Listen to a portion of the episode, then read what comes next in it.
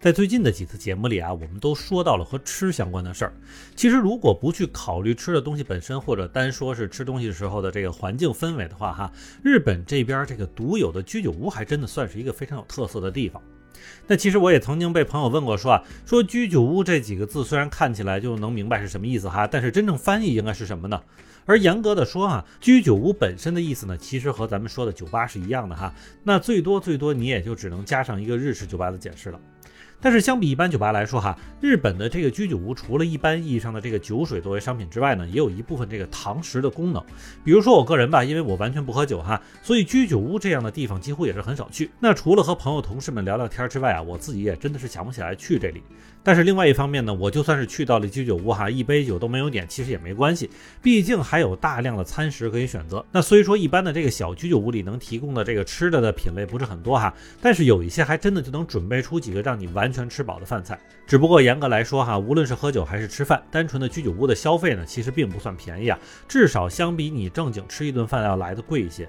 但就算如此，很多真的是特别特别多的日本人在下了班之后就一脑门子扎进居酒屋，不到十一二点，甚至不到打烊都不带出来的。而这个事情严重到在之前都有一种传闻说法是啊，说如果日本人下班了就回家，就会让自己的媳妇看不起，觉得你不加个班什么的都是没有出息的表现。但其实真实情况可能并非是这样哈，就是因为除了喜欢喝酒这件事情之外，日本的居酒屋里确实也能给人一种其他重要的精神安慰。嗨，正在收听节目的家人们，如果你喜欢下站是东京，请一定要点赞、订阅、转发哟。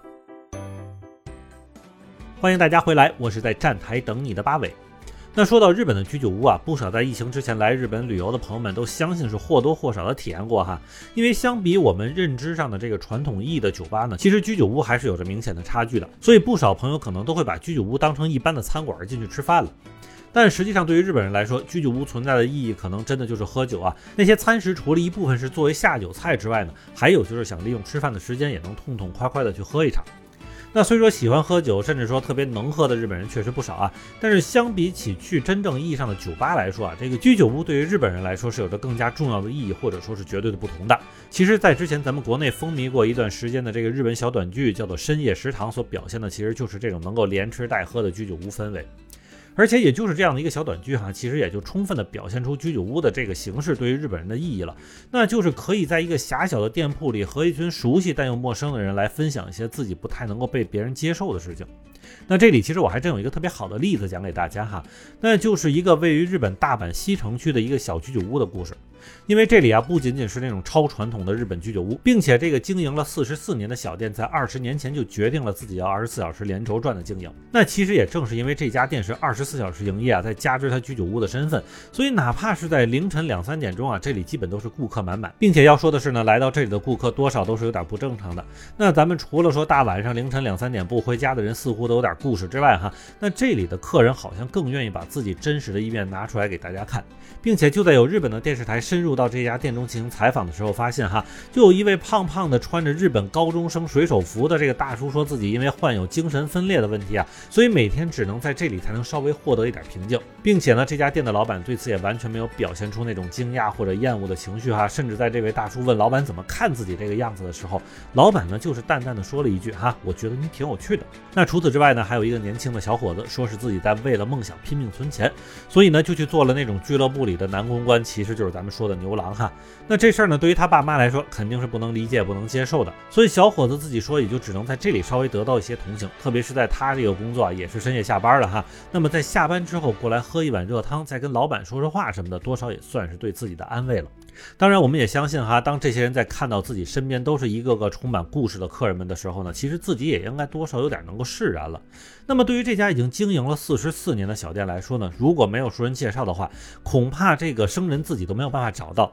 因为本身呢，大阪的西城区就是一个类似贫民窟的地方啊，所以住在这附近的人呢，虽说不是鱼龙混杂哈，但也大部分都是社会的底层民众。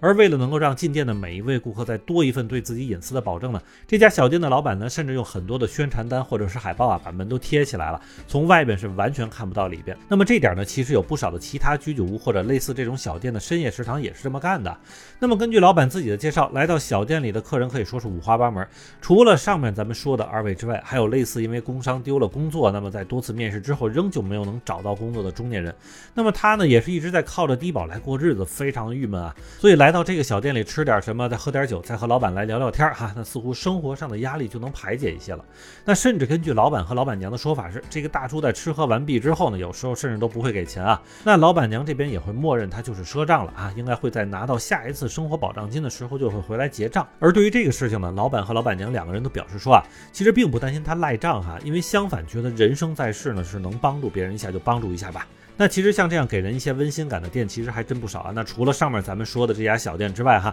在日本长崎的一个小镇上，甚至还有一家开了七十多年的小铺子，而老板娘本身也是一个九十一岁高龄的人啊。那根据他自己介绍说呢，其实这家店就是从自己父母手里接手过来的哈，但那个时候他还只是一个这个蔬菜水果店。那么由于打烊的时候都很晚啊，又有不少客人过来问还有没有吃的，所以一来二去呢，老板娘就干脆把这个店改成了一个居酒屋的小食堂的样子。那在讲过这些之后啊，似乎已经能够明白我们常常说的这个日本这个国家压抑也好啊，人的性格比较闷也好，那其实更多的还是有那么一群人，经常是因为自己的性格奇特，或者是因为生活中遇到了无法逾越的坎坷而一直忍耐着。居酒屋或者是我们说的这种小食堂的出现呢，恰恰是给了这些人多少能够在深夜中走出来的勇气，把一切的不如意、一切的不理解都抛在脑后，并且在看着周围也有那么多的这个形形色色的人嘛，其实也能够觉得自己并不是那么无法被接受。而说回那些下班就跑去居酒屋的人之中啊，除了那些真正有嗜酒如命的人之外，可能剩下的每一个人呢，都能够给你讲出一个离奇但又充满生活味道的故事吧。